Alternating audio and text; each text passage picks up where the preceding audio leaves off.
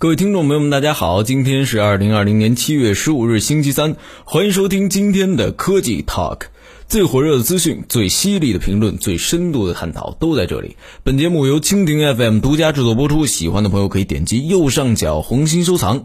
在中国，保健品是一类独特的商品。一方面，许多人尤其是老年人对此是趋之若鹜，不惜血本，希望从中获得治病强身的功效。另一方面，又有人断言所有的保健品都是骗子。那么保健品到底是怎么样的一类东西？我们又该如何看待它们呢？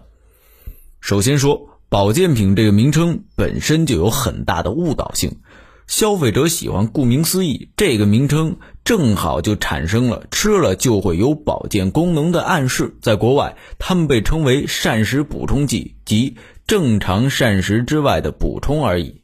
不管是叫保健品还是叫做膳食补充剂，市场上的产品都是五花八门，形形色色。要笼统的讨论它们的话，可以分为两类。一类是人体所需的微量营养成分，比如说各种维生素和矿物质。对于人体来说，这些物质少了影响健康，多了也影响健康，在充足和过量之间得有一个缓冲范围。营养均衡的目标就是使得这些营养成分的摄入量在那个范围之内。不同的食物含有这些营养成分的量不同，有的多，有的少，所以全面均衡的食谱就是很关键。但是绝大多数人他不是营养师，也不可能按照营养师开出的食谱去吃饭，所以总就担心自己缺这儿缺那儿的。其实这些营养成分充足与过量之间的缓冲范围很大，普通人只要注意饮食多样化，再参考一下中国居民膳食指南，大致的安排一下自己的饮食，基本上就不需要担心什么问题了。有少数的营养成分在某些人群中可能比较缺乏，比如说钙，对于人体的需求量是比较大的。更年期后的女性、运动员、严格素食者等等人群来说，或者因为饮食中的钙含量不高，或者是因为吸收率低，都是比较容易处于钙缺乏的状态。维生素 D、维生素 B12、铁等也都各有一些人群比较容易缺乏，而碘、硒等则与地域有很大的关系。这些人群依然可以有意识地加强富含这些营养成分的食物，来获得全面的营养。此外，强化食品是次之的选择。所谓强化，就是在某些常规的食品中额外的再去加入一些营养成分，使得人们可以获得相当的量。比如说碘盐，可以让中国绝大多数地区的人获得充足的碘，而又不到过量的地步。针对许多人的不足状态，中国有铁强化酱油，可以让常规食用酱油的人每天获得一部分的铁，也是一种可行的选择。在国外，许多人的食谱中缺乏蔬菜，因而一些矿物质和维生素就比较容易缺乏，许多的早餐麦片就强化了各种的维生素和矿物质。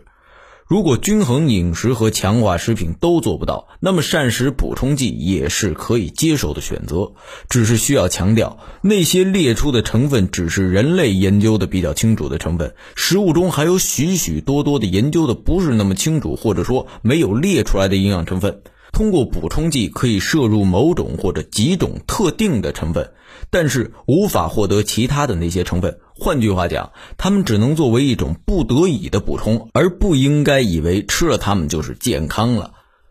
而许多人期望的，也是保健品行业吹鼓的，就是吃了这些补充剂能够防治某某疾病。实际上，这是把如果缺乏就会导致某某症状偷换成了补充它可以防治某某疾病。这些微量营养成分就像是润滑油，缺乏了会让车磨损得更快，或者出现某些状况，但是只要给够了就行，在此基础上多给，不会带来额外的好处，反倒是弄得满地是油。迄今为止，通过额外补充维生素或者是矿物质来防治疾病的大型研究都没有获得令人满意的效果。另外，有些保健品不是人体必需的，人们补充它们是希望获得保健功能。这类产品以各种动物、植物的什么精华提取物为代表，通常以提高免疫力、抗氧化、抗癌、降血脂、减肥等功能为宣传点。